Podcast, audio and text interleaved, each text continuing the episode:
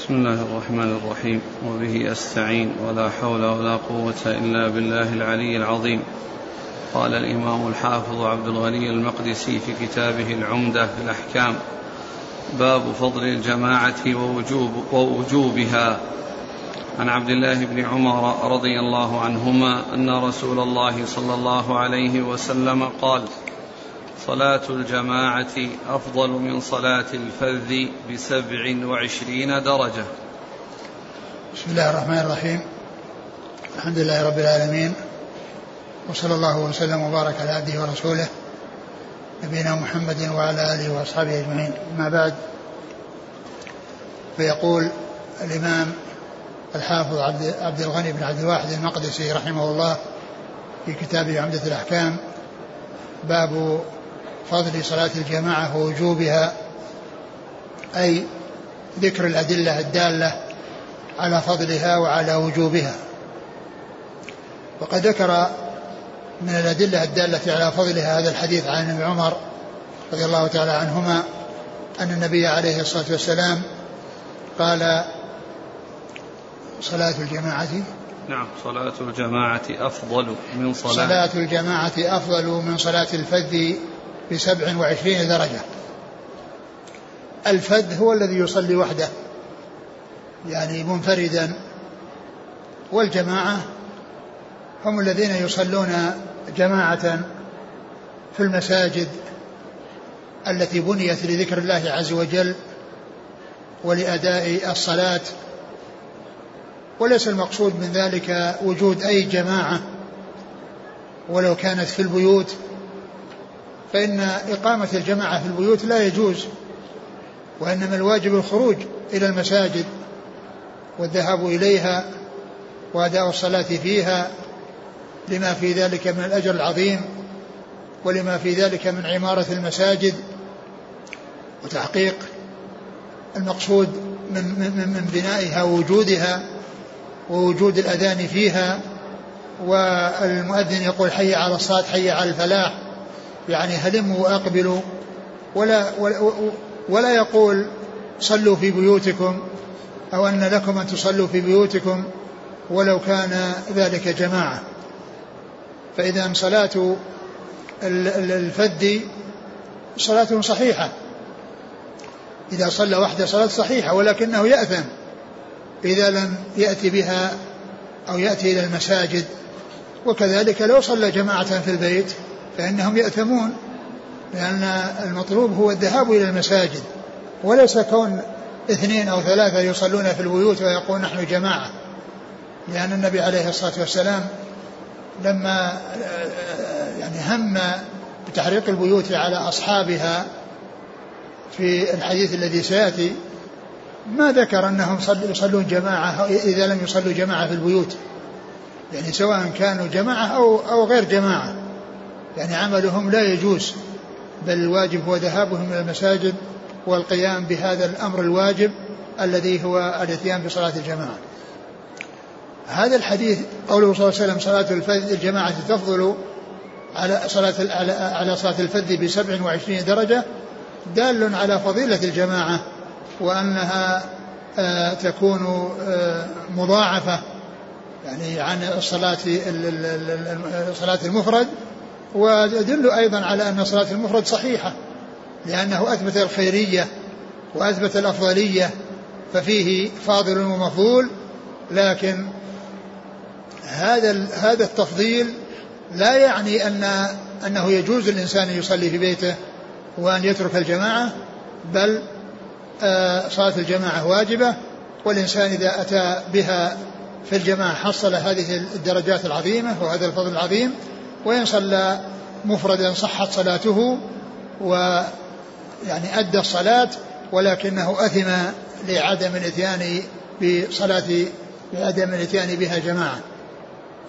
وقد جاء في ذلك حديث أخرى صحيحة، يعني منها الحديث الذي سيأتي بخمس وعشرين جزءا، ومنها الجمعة إلى الجمعة ورمضان، الصلوات الخمس والجمعة إلى الجمعة ورمضان إلى رمضان، مكفرات لما بينهن ما اجتنبت الكبائر. وكذلك الأحاديث، جاء أحاديث كثيرة تدل على فضل صلاة الجماعة. نعم. وعن أبي هريرة رضي الله عنه أنه قال: قال رسول الله صلى الله عليه وعلى آله وسلم: صلاة الرجل في الجماعة تضعف على صلاته في بيته وفي سوقه خمسا وعشرين ضعفا، وذ... وذلك أنه إذا توضأ فأحسن الوضوء ثم خرج إلى المسجد لا يخرجه إلا الصلاة لم يخط خطوة إلا رفعت له بها درجة وحط عنه بها خطيئة، فإذا صلى لم تزل الملائكة تصلي عليه ما دام في مصلاه: اللهم صل عليه، اللهم ارحمه، ولا يزال في صلاة ما انتظر الصلاة. ثم ذكر حديث أبي هريرة رضي الله عنه وأن صلاة الجماعة تفضل أو تفضل على تفضل صلاة المنفرد أو الفذ بخمسة وعشرين جزءا. هنا ذكر جزءا، والحديث الذي مضى قال درجة ضعف. وقد نعم ضعفا نعم ضعفا نعم تضعف تضعف على صلاته في بيته وفي سوقه خمسا وعشرين ضعفا. نعم، صلاة الجماعة تضعف على صلاته في بيته وسوقه خمسة وعشرين ضعفا، يعني معناها أن أنه تضاعف له الصلاة حتى يكون كأنه صلى هذا المقدار الذي هو خمسة وعشرين صلاة، وهذا يفوت لمن لم يأتي للمسجد ويصلي في المسجد. وهنا قال ضعفا وهناك قال درجة، وقيل إن العدد الأصغر يكون داخلا في الأكبر، أو أنه أعلم بالحد الأدنى أو الأنزل ثم يعني أخبر أو أعلم بالشيء الذي زاد على ذلك. والحاصل أن كل من الحديثين دال على فضل صلاة الجماعة وأنها تضاعف هذا التضعيف، وأن من أتى إلى المسجد وأداها فإنه يحصل هذا الأجر العظيم. وفي حديث أبي هريرة هذا بيان الأسباب التي جعلت آه الذي يصلي في المسجد ويأتي إلى المسجد يحصل هذا المقدار ويحصل هذا التضعيف. قال: لأنه إذا توضأ وأحسن الوضوء، يعني توضأ في بيته وأحسن الوضوء لأنه سيذهب إلى المسجد استعدادا لذهابه المسجد، ثم خرج متجها إلى المسجد مؤديا هذا الواجب الذي أوجبه الله عليه، فإنه لا يخطو خطوة إلا رفعت له بها درجة وحط عنه بها خطيئة.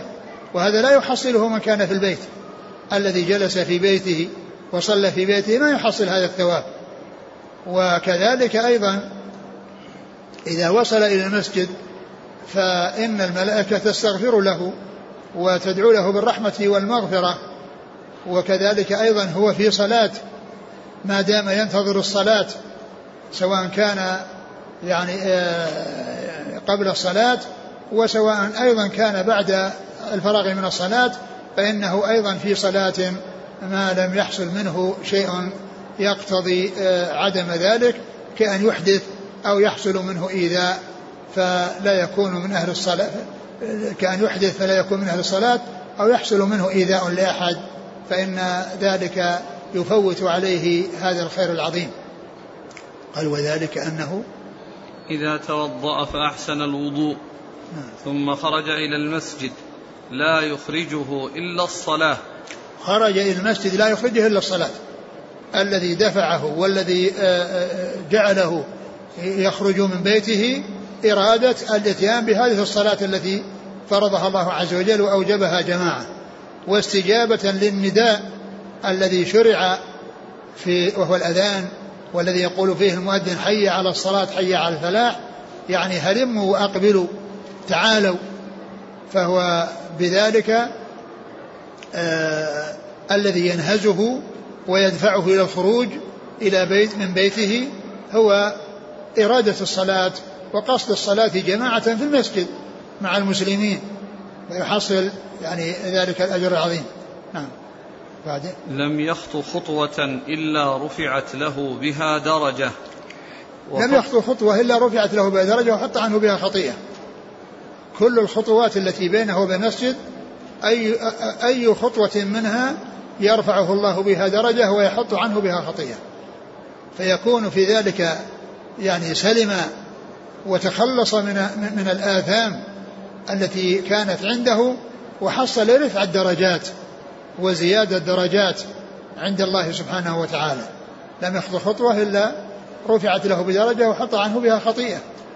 وقد جاء في بعض الأحاديث ما يدل على أن هذا الأجر يحصله في الذهاب والإياب, يعني في ذهابه المسجد وفي رجوعه المسجد, وقد صح بذلك الحديث عن رسول الله عليه الصلاة والسلام. فكل خطوة يخطوها في ذهابه أو يخطوها في إيابه يرفع له بها درجة ويحط عنه بها خطيئة. نعم. فإذا صلى لم تزل الملائكة تصلي عليه ما دام في مصلاه, اللهم صل عليه اللهم ارحمه, ولا يزال في صلاة ما انتظر الصلاة. ثم قال آه فإذا, فإذا, فإذا, فإذا صلى, يعني إذا حصلت منه الصلاة وجلس في مصلاه, يعني ليس بلازم أن يكون في المكان الذي صلى فيه, لو تحول إلى مكان آخر ليستند إلى عمود أو يعني يجلس يعني في مكان آخر غير المكان الذي صلى صلى فيه وحصل هذا الأجر, لأنه في انتظار الصلاة, لأنه في انتظار الصلاة. فهو قبل الصلاة يعني هو يحصل هذا الأجر لأنه في صلاة, وكذلك بعد الصلاة إذا كان ينتظر الصلاة الأخرى فإنه أيضا يكون في صلاة, وكل ذلك يشمله قوله صلى الله عليه وسلم فإنه في صلاة ما دائما ينتظر الصلاة. والملائكة تدعو له وتصلي عليه وتترحم عليه وتستغفر له, فيعني يحصل هذا الفضل العظيم وهذا الثواب الجزيل, وهذا لا يحصل لمن صلى منفردا أو صلى فذا أو صلى في بيته. نعم. وعنه رضي الله عنه أنه قال قال رسول الله صلى الله عليه وعلى آله وسلم: أثقل الصلاة على المنافقين صلاة العشاء وصلاة الفجر, ولو يعلمون ما فيهما لأتوهما ولو حبوا, ولقد هممت أن آمر بالصلاة فتقام, ثم آمر رجلا فيصلي بالناس, ثم أنطلق معي برجال معهم حزم من حطب إلى قوم لا يشهدون الصلاة فأحرق عليهم بيوتهم بالنار. ثم ذكر حديث أبي هريرة, وهو يدل على وجوب صلاة الجماعة, ويدل أيضا على فضل الجماعة, لأنه ذكر المغرب والعشاء, ذكر العشاء والفجر, فقال عن المنافقين لو يعلمون ما فيهما من الأجر لأتوهما ولو حبوا, وهذا يدل على فضلهما, يدل على فضلهما, لو يعلمون ما فيهما من الأجر لأتوهما ولو حبوا, يعني أنهم يأتون يحبون على أيديهم وركبهم لأنهم لا يستطيعون, لا يستطيعون المشي على أرجلهم, يأتون ليحصلوا هذا الأجر العظيم والثواب الجزيل. فالمنافقون يتأخرون عن الصلوات ويكسلون عن الصلوات, والصلوات كلها ثقيلة, ولكن هاتين الصلاتين وهما العشاء والفجر أثقل من غيرهما, ولو كانوا يعلمون ما في هاتين الصلاتين من الأجر لأتوهما ولو حبوا, ولو كانوا يحبون على الركب وعلى الأيدي لعدم قدرتهم على المشي على الأرجل, يعني هذا دال على عظيم الأجر وعظيم الثواب الذي أرشد إليه الرسول صلى الله عليه وسلم بهذا الحديث, يعني يعني أن فيهما أجر عظيم, لو يعلم أولئك هذا الأجر لأتوهم يحبون على الركب.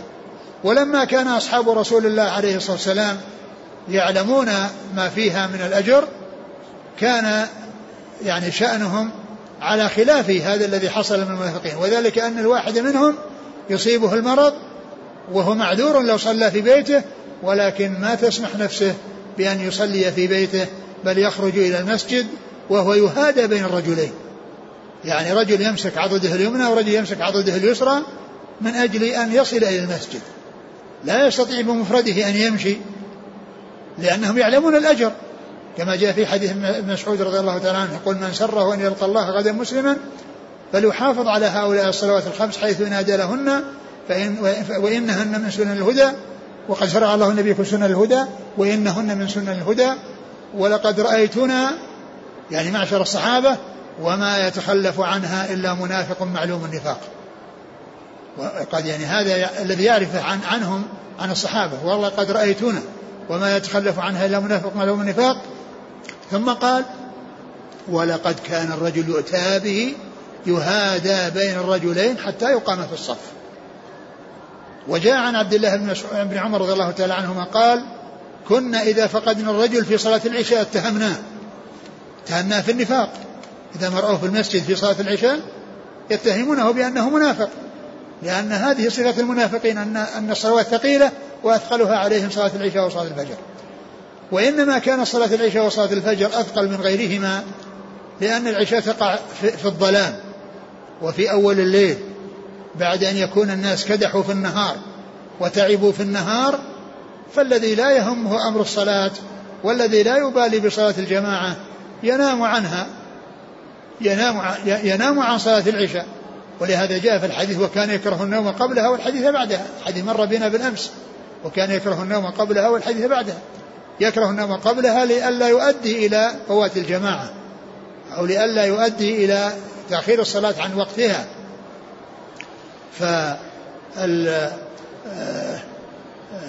فأثقل الصلاة على المنافقين صلاة العشاء وصلاة الفجر. صلاة العشاء لأنها تقع في أول الليل، في الوقت الذي كدح فيه الناس في النهار وهم بحاجة إلى الراحة، فالموفق هو الذي يجاهد نفسه ويؤدي صلاة الجماعة في العشاء، وكذا والمخذول أو الذي حصل له الحرمان هو الذي يكسل ينام عنها، أو يعني يجلس ويتهاون فيها فيفوت على نفسه ذلك الخير العظيم وذلك الأجر العظيم.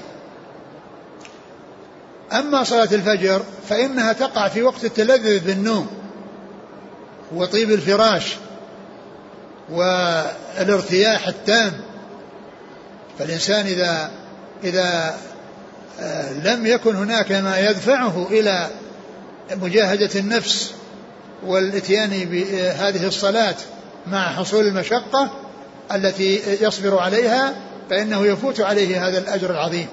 ولهذا شرع في صلاة في أذان الفجر الصلاة خير من النوم، يعني هذا النوم الذي أنتم طاب لكم وتلذذتم فيه ما تدعون إليه والصلاة خير منه، ما تدعون إليه وهو الصلاة خير من هذا الذي طاب لكم ولذ لكم وأنتم مرتاحون فيه، ما تدعون إليه خير مما أنتم فيه.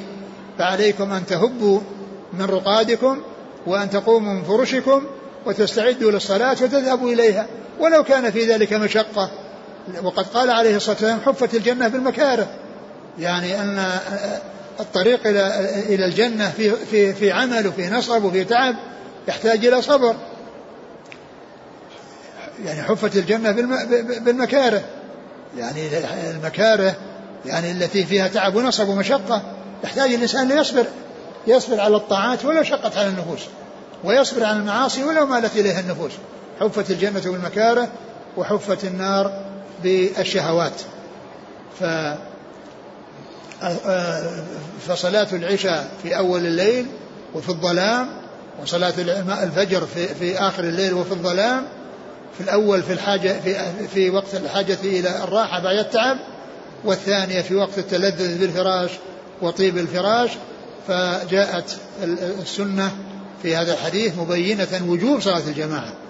أثقل الصلاة على المنافقين صلاة العشاء وصلاة الفجر، ولو يعلمون ما فيهما أجر لأتوهما ولو حبوا.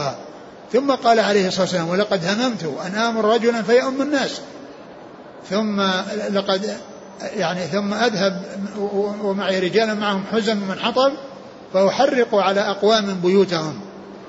يعني أن الرسول عليه الصلاة والسلام في الوقت الذي تقام فيه الصلاة ينيب غيره ليصلي بالناس، ويذهب مع معه رجال يعني يتخلفون عن الصلاة ليعذبوهم، ليعذبوا من يستحق العذاب وهو متلبس بالمعصية، لأن الناس يصلون وهو في بيته، يصلون وهو في بيته، يعني ما ذهب إليهم مع الأذان لأنه يمكنهم يأتون يستعدون، لكن كون الناس يصلون والصلاة قائمة وهم في بيوتهم, يعني معناه أنهم متلبسون بالمعصية. الناس في صلاتهم وهم في بيوتهم, فالرسول هم بتحريق البيوت على أصحابها, والمقصود بإحراقها بمن فيها الذين هم المستحقون للعذاب, وهذا يدل على عظم شأن صلاة الجماعة وأهميتها وعلى عظيم شأنها, لأن صاحبها يستحق هذا وإن كان لم يحصل بالفعل, إلا أن مجرد الهم وإخبار الرسول صلى الله عليه وسلم بهذا, بهذا العزم الذي عزم عليه والذي أراده كاف بمعرفة أهميتها ووجوبها. ولقد هممت أن آمر رجلا فيؤم الناس, يعني ينوب عنه في الصلاة, ثم هو يذهب ومعه ناس فيحرقون البيوت على أصحابها في الوقت الذي الناس يصلون, هم متلبسون بالمعصية, يعني يعاقبهم في وقت تلبسهم بالمعصية. أقرأ الحديث. أثقل الصلاة أثقل الصلاة على المنافقين صلاة العشاء وصلاة الفجر. كلمة أثقل تدل على أن الصلاة كلها ثقيلة, لكن هاتان الصلاتان أثقل من غيرهما. نعم. ولو يعلمون ما فيهما لأتوهما ولو حبوا. نعم. ولقد هممت أن آمر بالصلاة فتقام, ثم آمر رجلا فيصلي بالناس, ثم أنطلق معي برجال معهم حزم من حطب إلى قوم لا يشهدون الصلاة فأحرق عليهم بيوتهم بالنار. وقوله أذهب إلى إلى إلى قوم لا يشهدون الصلاة, يعني يدل على أن التخلف عن صلاة الجماعة, سواء يعني صلوا جماعة في البيت أو ما صلوا, كل كل ذلك وقوع في المعصية, لأن الرسول صلى الله عليه وسلم ما قال يعني هل يصلون جماعة وما يصلون جماعة, وإنما يحرق على من لا يأتي المسجد, يحرق البيوت على من لا يأتي المسجد, فدل على أن لا يجوز لأحد أن يقيم الجماعة في البيت ويقول أنا خلاص يعني أدينا جماعة وصلينا جماعة, بل مقصود بالصلاة في المسجد, لأن الرسول صلى الله عليه وسلم هم بتحريق البيوت على أصحابها وما قال هم يصلون فرادى أو يصلون جماعة, فدل هذا على أن هذه العقوبة يستحقها من لم يصلي في المسجد, وأن صلاة الجماعة في البيت يعني لا تعتبر وليست هي الجماعة المشروعة, وإنما الجماعة المشروعة هي الصلاة في الصلاة في المساجد التي بنيت لذكر الله عز وجل. نعم. وعن عبد الله بن عمر رضي الله عنهما عن النبي صلى الله عليه وسلم أنه قال: إذا استأذنت أحدكم امرأته إلى المسجد فلا يمنعها. قال: فقال بلال بن عبد الله: والله لنمنعهن. قال: فأقبل عليه عبد الله فسبه سبا سيئا ما سمعته سبه مثله قط, وقال: أخبرك عن رسول الله صلى الله عليه وسلم وتقول والله لنمنعهن. ثم ذكر هذا الحديث عن ابن عمر رضي الله تعالى عنهما أن الرسول عليه الصلاة والسلام قال: إذا استأذنت أحدكم امرأته في الذهاب المسجد فلا يمنعها, يعني معناه أنه يأذن لها, وجاء في الحديث: ولا تمنعوا إماء الله مساجد الله. فإذا استأذنت المرأة للذهاب المسجد فإنها فإنه يؤذن لها, ففي الحديث دليل على أن المرأة لا تخرج إلا بإذن, لا تخرج من بيتها إلا بإذن من زوجها, وتستأذنه في الخروج, فإذا أذن لها خرجت, وإن لم يأذن لها لا تخرج, لكنه ليس له أن يمنعها إذا لم يكن هناك يعني مانع يقتضي بقائها في البيت, أو أمر يعني يلزمها أن تقوم به في البيت, فإن فإنه لا يمنعها. و وإذا خرجت فإنها تخرج على بحشمة, تخرج ببعد عن الزينة وبعد عن فتنة, بحيث لا تفتن غيرها ولا يفتنها غيرها, لا تكون فتنة لغيرها ولا يكون غيرها فتنة بها, بل كل بل تكون هي سليمة من الفتنة وغيرها يسلم من فتنتها, تسلم من فتنة الرجال ويسلم الرجال من فتنتها. ففي هذه في على هذا على هذا الوجه الذي تخرج فيه المرأة بحشمة وابتعاد عن الفتنة فإن زوجها لا يمنعها، لأن النبي صلى الله عليه وسلم جاء عنه ذلك، ورواه عبد الله بن عمر وفي لفظ لا تمنعوا إماء الله مساجد الله. فكان ابن لعبد الله بن عمر اسمه بلال، بلال بن عبد الله، قال والله لا نمنعهن، لأنه رأى يعني شيئا ما أعجبه من, من النساء من تساهلهن، فلو قال إن النساء حصل منهن شيء من التساهل وأن يعني وضعهن يعني يختلف عن ما كان من قبل لكانت العبارة يعني سليمة، لكن كونه يقول نمنعهن أو والله لا نمنعهن هذا فيه مخالفة للنص الذي جاء عن رسول الله عليه الصلاة والسلام، ولهذا غضب عليه أبوه وسبه سبا شديدا وقال أقول لك أن الرسول قال هذا تقول والله لا نمنعهن، وقد جاء في بعض الروايات أنه هجره ولم يكلمه وقال لا أكلمك، وقيل أنه لم يكلمه حتى مات، وقيل يمكن أن يكون أحدهما مات بعد هذا الحدث بوقت قصير وبوقت قليل. فالحديث يدل على أن النساء لهن أن يصلين في المساجد والجماعة لا تجب عليهن، وبيوتهن خير من الصلاة، صلاتهن في البيوت خير من صلاتهن في المساجد كما جاءت في ذلك السنة عن رسول الله عليه الصلاة والسلام، ولكنها إذا استأذنت ولم يكن هناك ما يقتضي منعها لأمر يترتب يلزمها البقاء في البيت من أجله، وأن يفوت مصلحة كبيرة بحيث يعني تؤثر ذهابها يؤثر على أولادها وعلى يعني من على ما هي قائمة به، فإنه فإنها لا تمنع، ولكنها إذا خرجت تخرج بهيئة حسنة يعني ليس فيها إضرار، يعني بهيئة تخرج يخرجن تفيلات يعني غير بزينة وليس بطيب ولا بطيب ولا أي شيء تكون فتنة لغيرها أو فتنة أو هي تفتتن بغيرها، سواء كان فتنة لها أو عليها، سواء منها لغيرها أو من غيرها لها. ف... ف... والحديث يدل على أيضا الرد على من اعترض على السنة والإغلاظ عليه بالقول كما فعل عبد الله بن عمر رضي الله تعالى عنهما مع ابنه. نعم. وفي لفظ لا تمنعوا إماء الله مساجد الله. نعم. وعن عبد الله بن عمر رضي الله عنهما أنه قال صليت مع رسول الله صلى الله عليه وسلم ركعتين قبل الظهر وركعتين بعد الظهر وركعتين بعد الجمعة وركعتين بعد المغرب وركعتين بعد العشاء. وفي لفظ فأما المغرب والعشاء والجمعة ففي بيته. وفي لفظ أن ابن عمر رضي الله عنهما قال حدثتني حفصة رضي الله عنها أن النبي صلى الله عليه وسلم كان يصلي سجدتين خفيفتين بعدما يطلع الفجر، وكانت ساعة لا أدخل على النبي صلى الله عليه وسلم فيها.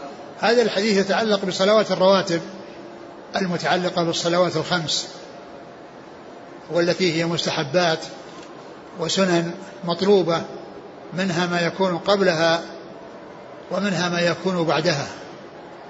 والصلوات أو النوافل قبل الصلاة فيه تهيئة للصلاة واستعداد للصلاة بأن يكون يصلي قبلها نفل، والصلاة بعدها من أجل أن يجبر ما حصل من نقص يعني في الصلاة التي صلاها، فشرع التنفل قبل الصلاة وبعدها. ولكن الرواتب وهذا في يعني في بعض الصلوات يعني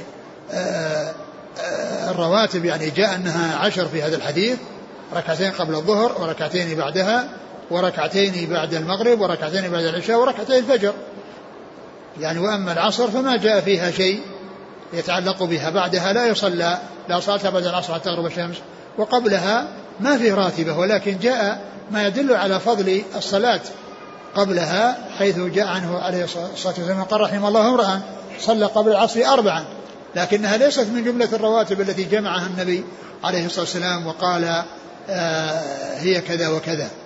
وجاء في حديث آخر أن الظهر قبله أربع ركعات أربع ركعات أربع قبل الظهر واثنتين بعدها، فيقول فيكون يكون اثنا عشر. حديث عمر في عشر يعني، وحديث عبد الله بن وحديث حديث يعني أم سلمة أو يعني إحدى زوجات النبي صلى الله عليه وسلم اثنا عشر، وذلك بزيادة ركعتين قبل الظهر، فيكون قبل الظهر أربعا وبعدها اثنتين وبعد المغرب اثنتين وبعد العشاء اثنتين وقبل الفجر اثنتين. وحديث عبد الله بن عمر رضي الله عنه يقول أنه كان يصلي مع الرسول صلى الله عليه وسلم، وذلك أنه كان يدخل بيته إذا كان عند أخته حفصة أم المؤمنين رضي الله عنها وارضاها، وإلا أنه في صلاة الفجر أو قبل ركعتي قبل الفجر يروي ذلك عن أخته حفصة رضي الله عنها، لأن في وقت لا ما يتمكن من الدخول على الرسول صلى الله عليه وسلم فيه، ولكنه في أوقات أخرى يتمكن، فكان يشاهد النبي صلى الله عليه وسلم ويصلي معه، يعني بمعنى يصلي كما صلى. وفي بعض الأوقات التي لا يمكنه الوصول إليه أو الدخول عليه، وهما كان قبل صلاة الفجر في آخر الليل وبعد أن يؤذن لصلاة الفجر، لا يكون في البيت، ولكنه يروي عن, عن أخته حفصة رضي الله عنها وارضاها. فإذن هذه الرواتب يستحب المحافظة عليها، وأن تكون أربعا قبل الظهر وثنتين بعدها وثنتين بعد المغرب وثنتين بعد العشاء وثنتين قبل وثنتين قبل الفجر. نعم. وفي لفظ: فأما المغرب والعشاء والجمعة ففي بيته. يعني جاء يعني في السنة بعد الجمعة ركعتان، وجاء أربع، وجاء أيضا يعني أربعا قبل الظهر وأربعا بعدها، يعني جاء في بعض الأحاديث، لكن الحديث الذي جمعت جمعت فيه الرواتب يعني عشر واثنى عشرة ليس بعد العصر بعد الظهر إلا ركعتان، ولكن كل إنسان يأتي بأربع قبل الظهر وأربع بعدها، فقد جاء أن من ثابر على أربع قبل الظهر وأربع بعدها بنى الله له بيتا في الجنة، يعني هذا يدل على فضل المحافظة على هذه هذه النوافل. نعم. وفي لفظ: أن ابن عمر قال: حدثتني حفصة أن النبي صلى الله عليه وسلم كان يصلي سجدتين خفيفتين بعدما يطلع الفجر. يعني هذا الشيء الذي ما تمكن منه، الباقي شاهده وعاينه، والركعتان قبل الفجر أخذهما عن أخته حفصة أم المؤمنين رضي الله تعالى عنها وأرضاها. وعن عائشة رضي الله عنها أنها قالت: لم يكن النبي صلى الله عليه وعلى آله وسلم على شيء من النوافل أشد تعاهدا منه على ركعتي الفجر. وفي لفظ لمسلم: ركعة الفجر خير من الدنيا وما فيها. لما ذكر هذه العشر الركعات التي هي نوافل ورواتب تابعة للصلوات، ذكر أفضلها وأعظمها أجرا، وذلك بهذا الحديث الذي بين فيه عظيم بين فيه النبي صلى الله عليه وسلم عظيم ثوابها وأجرها بقوله وفعله. فأول الحديث أو اللفظ الأول يدل على بيان فضله بالفعل، لأن عائشة تقول: لم يكن النبي صلى الله عليه وسلم أشد تعاهدا على شيء من الصلاة من ركعتي الفجر، فهذا بفعله. وأما قوله: ركعة الفجر خير من الدنيا وما فيها، وأما قوله ف... ف... وأما القول منه صلى الله عليه وسلم فهو قوله عليه الصلاة والسلام: ركعة الفجر خير من الدنيا وما فيها. فهذا الحديث يدل على فضل هاتين الركعتين من قوله ومن فعله، من فعله كونه يتعاهد، ولم يكن يتعاهد شيء من النوافل مثل ما يتعاهد هاتين الركعتين، وكان لا يتركهما لا في حضر ولا في سفر. و... وأما القول فقوله صلى الله عليه وسلم: ركعة الفجر خير من الدنيا وما فيه، يعني هذه الدنيا بما فيها من متع وما فيها من نعيم وما فيها من لذات، هاتان الركعتان خير من الدنيا وما فيها. وهذا يدل على عظم ثوابها عند الله عز وجل، وأن الدنيا بما فيها من نعم يعني ما يعده الله عز وجل لمن يصلي ركعتي الفجر، فهو أعظم من هذه المتع الواسعة الكثيرة التي يشاهدها الناس في هذه الحياة الدنيا.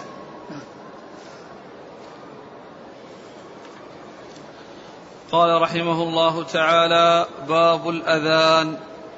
عن أنس بن مالك رضي الله عنه أنه قال: أمر بلال رضي الله عنه أن يشفع الأذان ويوتر الإقامة.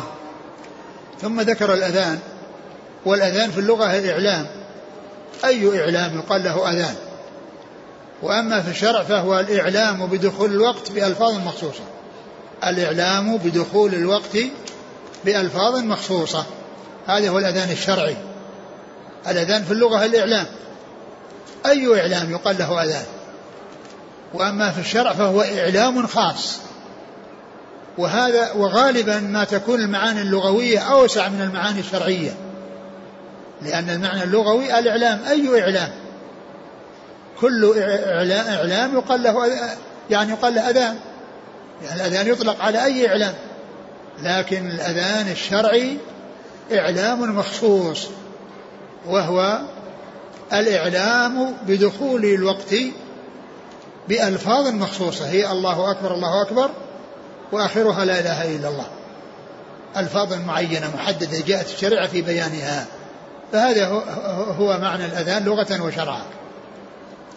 ثم ذكر حديث حديث أنس رضي الله عنه قال: أمر بلال أن يوتر الأذان، أن أن يشفع الأذان ويوتر الإقامة. بلال هو مؤذن الرسول صلى الله عليه وسلم، ويعني يقول أنس: أمر بلال. معلوم أن هذه الصيغة وهي أمر أو أمرنا بكذا، المقصود بها الرفع، وأنا مرفوعة إلى الرسول عليه الصلاة والسلام، لأن الصحابي إذا قال أمرنا بكذا أو نهينا عن كذا فالآمر هو رسول الله صلى الله عليه وسلم والناهي رسول الله عليه الصلاة والسلام. أما رسول الله عليه الصلاة والسلام إذا قال أمرت بكذا فالآمر له هو الله عز وجل، إذا قال الرسول عليه الصلاة والسلام أمرت بكذا فالآمر له هو الله، وإذا قال الصحابة أمرنا بكذا ونهينا عن كذا فالآمر هو رسول الله صلى الله عليه وسلم.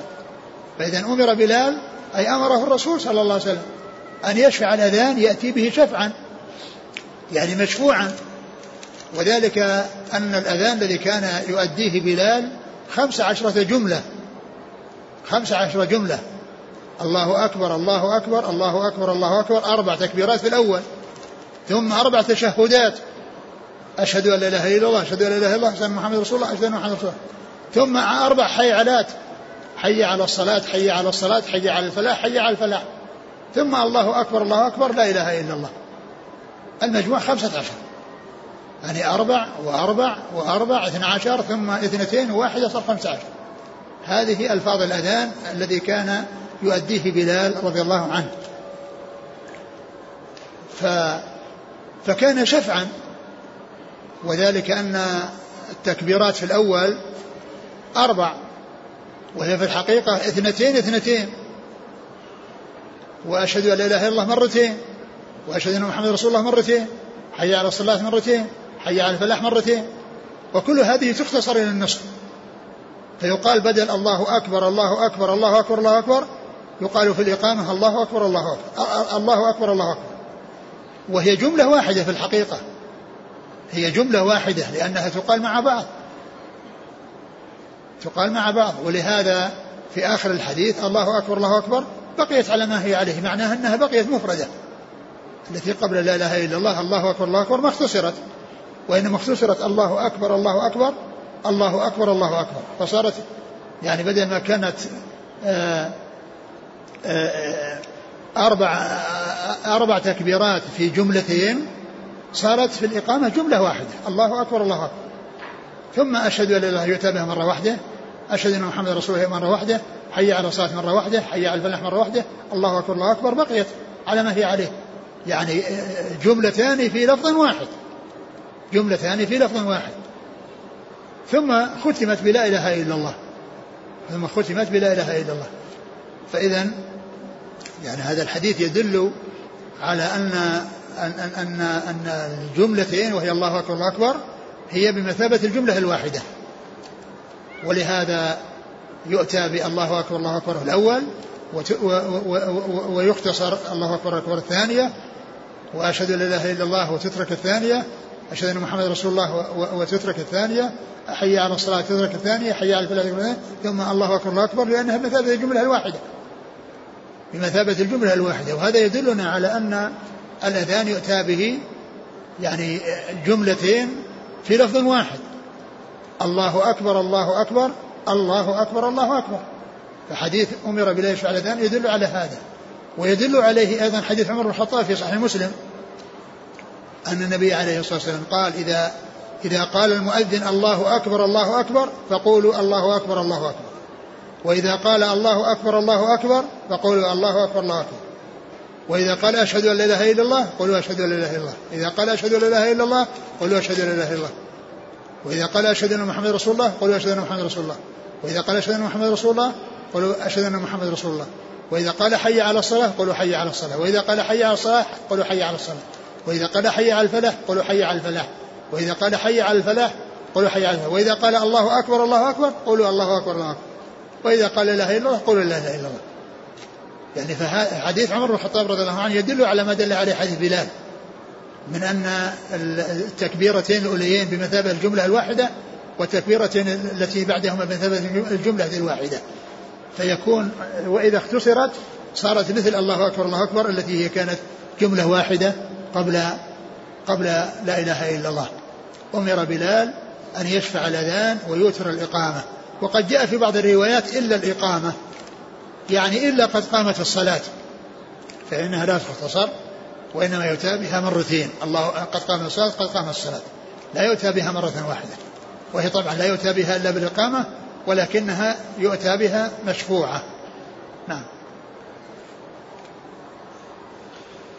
وعن أبي جحيفة وهب بن عبد الله السوائي رضي الله عنه أنه قال: أتيت النبي صلى الله عليه وعلى آله وسلم وهو في قبة له حمراء من أدم، قال: فخرج بلال بوضوء فمن ناضح ونائل، قال: فخرج النبي صلى الله عليه وسلم عليه حلة حمراء كأني أنظر إلى بياض ساقيه، قال: فتوضأ وأذن بلال، قال: فجعلت أتتبع فاه هاهنا وهاهنا يقول يمينا وشمالا: حي على الصلاة، حي على الفلاح، ثم ركزت له عنزة فتقدم فصلى الظهر ركعتين، ثم صلى العصر ركعتين، ثم لم يزل يصلي ركعتين حتى رجع إلى المدينة.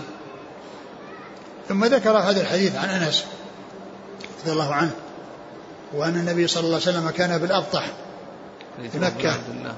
نعم. وهب بن عبد الله السوائي. نعم. حديث أبي جحيفة وهب بن عبد الله السوائي. نعم. حديث أبي أبي أبي أبي جحيفة وهب بن عبد الله السوائي رضي الله عنه هو راوي الحديث، يقول إن النبي صلى الله عليه وسلم آآ آآ قال: أتيت النبي وهو في قبة له حمراء. نعم. أتيت النبي صلى الله عليه وسلم وهو في قبة له حمراء من أد من أدم، يعني من الجلد، يعني حمراء وهي من الجلد. فخرج بلال بوضوء الرسول صلى الله عليه وسلم فمن ناضح ونائل، يعني أن الصحابة رضي الله عنهم وأرضاهم كانوا يتبركون بفضل وضوئه عليه الصلاة والسلام وبما مسه جسده الشريف صلى الله عليه وسلم. فمن ناضح يعني يحصل شيئا من الماء ينضحه على جسده، ومن نائل يعني يأخذ من غيره، يعني منهم من يأخذ من الماء مباشرة، ومن لم يتمكن فإنه يأخذ من غيره، بأنه إذا كان في غيره بلل فإنه يأخذ من البلل الذي في غيره، بحيث يكون يعني غيره أخذ ماء وصبه على نفسه، أو يعني غسل يديه به أو غسل وجهه به، فإنه يمسح يعني صاحبه ويأخذ هذا الذي علق بصاحبه، يعني إذا لم يحصل شيء يأخذه، فهو إما يأخذ من, من, من الفضلة، أو يأخذ ممن أخذ من الفضلة. ف وكانوا يتبركون به عليه الصلاة والسلام، وتواترت الأحاديث بالتبرك بما لامسه جسده صلى الله عليه وسلم، والأحاديث ذلك متواترة، لكن لا يجوز أن يقاس غيره عليه ولو كان من أفضل الناس، لأن خير الناس بعد رسول الله صلى الله عليه وسلم أبو بكر رضي الله عنه.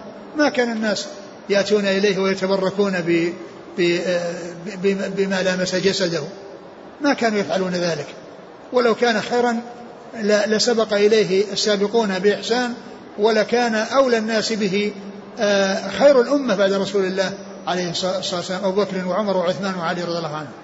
وما كان وما جاء أن الناس كانوا يذهبون إليهم ويتبركون بما لامسته أجسادهم، وإنما هذا من خصائص الرسول عليه الصلاة والسلام، وإنما هذا من خصائص الرسول.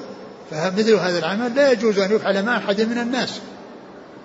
ولما لم يحصل من خير الناس مع خير الناس فإنه لا يفعل ذلك مع أي أحد في مختلف الأزمان.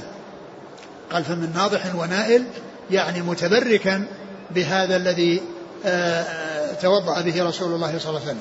فتوضأ رسول الله صلى الله عليه وسلم وأذن بلال، وكان في أذانه عند الحي علتين يلتفت يمينا وشمالا ويقول حي على الصلاة حي على الفلاح، يعني ليسمع من يكون على يمينه ومن يكون على يساره، من يكون على يمينه وعلى شماله.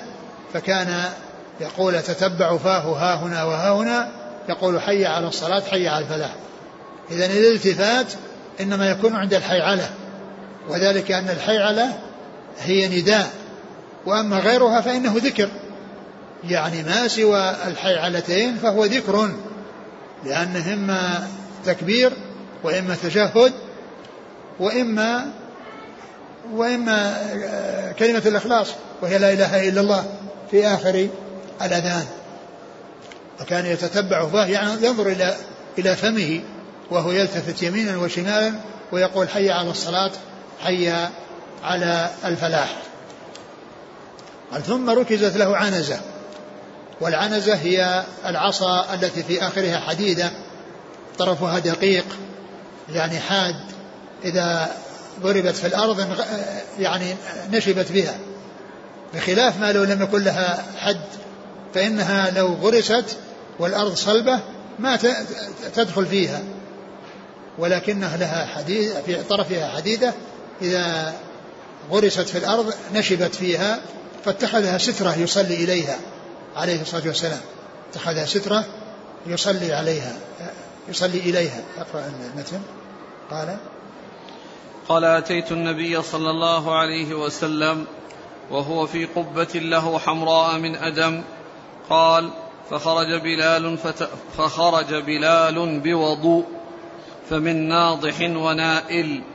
قال فخرج النبي صلى الله عليه وسلم عليه حلة حمراء. أنا قال عليه حلة حمراء، يعني جاء في بعض الأحاديث النهي عن استعمال الأحمر، وجمع بين هذا وهذا بأن الممنوع ما إذا كان خالصا، وأما الجائز ما كان مختلطا. والحلة قيل إنها تكون من خطوط حمر وخطوط سود، يعني فلم تكن خالصة فلم تكن خالصة فيجمع ما بين ما جاء من المنع وما جاء من فعله صلى الله عليه وسلم بكون الممنوع ما كان خالصا، والجائز أو الذي فعله الرسول صلى الله عليه وسلم ما كان مختلطا. نعم. فخرج النبي صلى الله عليه وسلم عليه حلة حمراء كأني أنظر إلى بياض ساقيه. قال فتوضأ وأذن بلال. نعم. قال فجعلت أتتبع فاه ها هنا وها هنا، يقول يمينا وشمالا حي على الصلاة حي على الفلاح. ثم ركزت له عنزة فتقدم فصلى الظهر ركعتين، ثم صلى العصر ركعتين، ثم لم يزل يصلي ركعتين حتى رجع إلى المدينة. وهذا يعني من صلى الظهر ركعتين، صلى الظهر ركعتين يعني ثم صلى الظهر ركعتين، يعني معناها أنها في وقتها، لأن الرسول عليه الصلاة والسلام المعروف عنه أنه كان يجمع في حال سفره وحال سيره، وقد جاء عنه أنه جمع في تبوك في بعض الأيام التي كان مقيما فيها بتبوك، ليبين الجواز، وأنه يجوز للإنسان إذا كان مقيما في بلد وهو مسافر أن يجمع، والأولى عدم الجمع، لأن النبي صلى الله عليه وسلم في حجة الوداع وكان في الأبطح يصلي بالناس أربعة أيام كل صلاة يصليها في وقتها مقصورة، يعني يقصر الرباعية ويصلي كل صلاة في وقتها. ففي حجة الوداع صلى كان يقصر ولا يجمع في الأبطح، ثم في منى، ثم في عرفة ومزدلفة، ثم بعد الرجوع من منى، ثم بعد كونه نزل في الأبطح بعد الحج.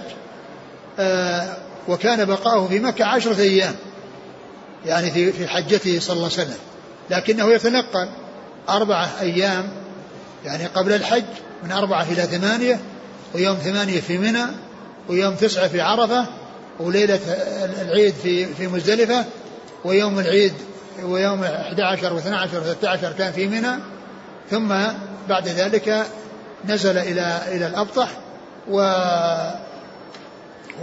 وصلى فيه يعني ال... ال... صلى فيه الظهر يوم الثالث عشر، وصلى العصر، وصلى المغرب، وصلى العشاء، ثم بعد ذلك صلى الفجر وانطلق صلوات الله وسلامه وبركاته إلى المدينة. فصارت مدة إقامته عشرة أيام يعني متفرقة بين الأبطح في الأول، ومنى بعد الأبطح، ثم عرفة، ثم مزدلفة، ثم الرجوع إلى منى، ثم الذهاب يوم ثلاثة عشر بعد أن رمى الجمرة وصلى الظهر في, في, في الأبطح، وكذلك العصر. فكان عليه الصلاة والسلام يصلي في حال إقامته الرباعية في وقتها ركعتين ولا يجمع، ولكن جاء ما يدل على الجواز في فعله صلى الله عليه وسلم مرة واحدة في تبوك ليبين جواز الجمع في حق المقيم. نعم. وعن عبد الله بن عمر رضي الله عنهما عن رسول الله صلى الله عليه وسلم أنه قال: إن بلالا يؤذن بليل فكلوا واشربوا حتى تسمعوا أذان ابن أم مكتوم. ثم ذكر هذا الحديث أن النبي صلى الله عليه وسلم كان له مؤذنان يؤذنان الفجر، أحدهما يؤذن في الليل يعني قبل طلوع الفجر الذي هو الفجر الصادق الذي الذي تحل فيه صلاة الفجر، فكان يعني بلال يؤذن بليل أي الأذان الأول الذي يكون قبل طلوع الفجر الصادق، وابن أم مكتوم يؤذن الأذان الثاني. والأذان الأول يمنع صلاة الفجر ويبيح الأكل والشرب لمن يريد الصيام، والأذان الثاني يمنع الأكل والشرب ويبيح صلاة الفجر لأنه دخل وقتها لأنه دخل وقتها فإذا الأذان الأول ليرجع من كان مصليا بالليل أن يستريح يعني قبل أن يأتي وقت الفجر، وأيضا كذلك ما يريد أن يصوم يستعد يعني يتسحر. فإذا جاء الأذان الثاني ودخل الوقت فإنه يحصل الأذان الذي يكون عنده الإمساك عن الأكل والشرب والذي تحل عنده صلاة الفجر. فالأذان الأول يبيح الأكل والشرب لمن يريد أن يصوم ويمنع صلاة الفجر لأنه ما دخل وقتها، والأذان الثاني الذي يكون عند الوقت يبيح صلاة الفجر وتحل عنده صلاة الفجر ويمنع عنده الأكل والشرب ويمنع عنده الأكل والشرب لمن يريد أن يصوم. آه. وعن أبي سعيد الخدري رضي الله عنه أنه قال: قال رسول الله صلى الله عليه وسلم: إذا سمعتم المؤذن فقولوا مثل ما يقول. ثم ذكر حديث أبي سعيد وهو أن النبي عليه الصلاة والسلام قال: إذا سمعتم المؤذن فقولوا مثل ما يقول فقولوا مثل ما يقول يعني في جميع الألفاظ يؤتى بمثله، إلا في حي على الصلاة حي على الفلاح فيؤتى بلفظ آخر وهو الحوقلة، وهو لا حول ولا قوة إلا بالله.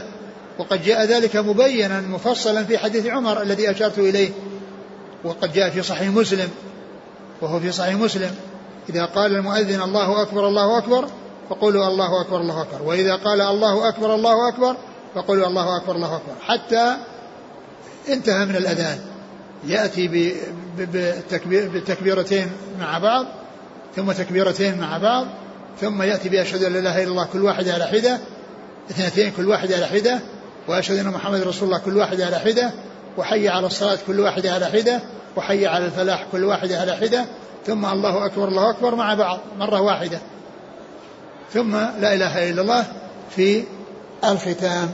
فإذا الرسول صلى الله عليه وسلم بين ذلك بالتفصيل في حديث عمر في صحيح مسلم: إذا قال مؤذن كذا فقولوا كذا، من أول الأذان إلى آخره، من أول الأذان إلى آخره. وعلى هذا فقوله صلى الله عليه وسلم: إذا سمعتم المؤذن فقولوا مثل ما يقول، هذا العموم مخصوص ب أو خص منه الحي على الحي على، فإنه لا يؤتى بالحي على، لا يأتي السامع بالحي على، وإنما يأتي بالحوقلة، فيقول إذا سمع حي على الصلاة يقول لا حول ولا قوة له، ما يقول حي على الصلاة، لأن موافقته في غيرها كل ذكر، وأما هذا ليس بذكر، هذا نداء، ولا معنى لكون السامع يقول حي على الصلاة، لأن المؤذن هو يقول حي على الصلاة، يعني تعالوا صلوا، فالمؤذن ما يقول تعالوا صلوا، السامع السامع يقول لا حول ولا قوة إلا بالله، لأن النداء وكل إنسان يخرج من المسجد من من البيت إلى المسجد إنما يحصل بقوة الله وب يعني حول الله ومشيئة الله عز وجل، هو الذي يحصل به الاتيان بهذا المطلوب، فناسب أن يأتي بدل الحيعلتين بدل الحيعلة الحوقلة. إذا قال المؤذن حي على الصلاة حي على الفلاح يقول السامع لا حول ولا قوة إلا بالله أربع مرات، كما أن الحيعلة أربع مرات فالحوقلة أربع مرات، كل حيعلة معها حوقلة، فكل ما قال المؤذن حي على الصلاة حي على الفلاح يقول السامع لا حول ولا قوة إلا بالله. فإذا قوله صلى الله عليه وسلم: إذا سمعتم النداء فقولوا مثل ما يقول، إذا سمعتم المؤذن فقولوا مثل ما يقول، يستثنى من ذلك آآ آآ ذكر الحوقلة عند الحي على، لأنه جاء مفصلا في بعض الأحاديث، فإذا هو عام أخرج منه ذكر الحوقلة عند الحي على، كما جاء ذلك مبينا في حديث الرسول صلى الله عليه وسلم. وعلى هذا فإن هذا من من من من مما هو مشروع، أن الإنسان يجيب المؤذن ويقول مثل ما يقول، وإذا فرغ من الأذان صلى على الرسول صلى الله عليه وسلم ودعا بدعاء الوسيلة: اللهم رب هذه الدعوة التامة والصلاة القائمة آت محمد الوسيلة والفضيلة وابعثه مقاما محمودا الذي وعدته. وكذلك أيضا يقول: رضيت بالله ربا وبالإسلام دينا وبمحمد صلى الله عليه وسلم رسولا. والله تعالى أعلم، وصلى الله وسلم وبارك على عبده ورسوله نبينا محمد وعلى آله وأصحابه أجمعين.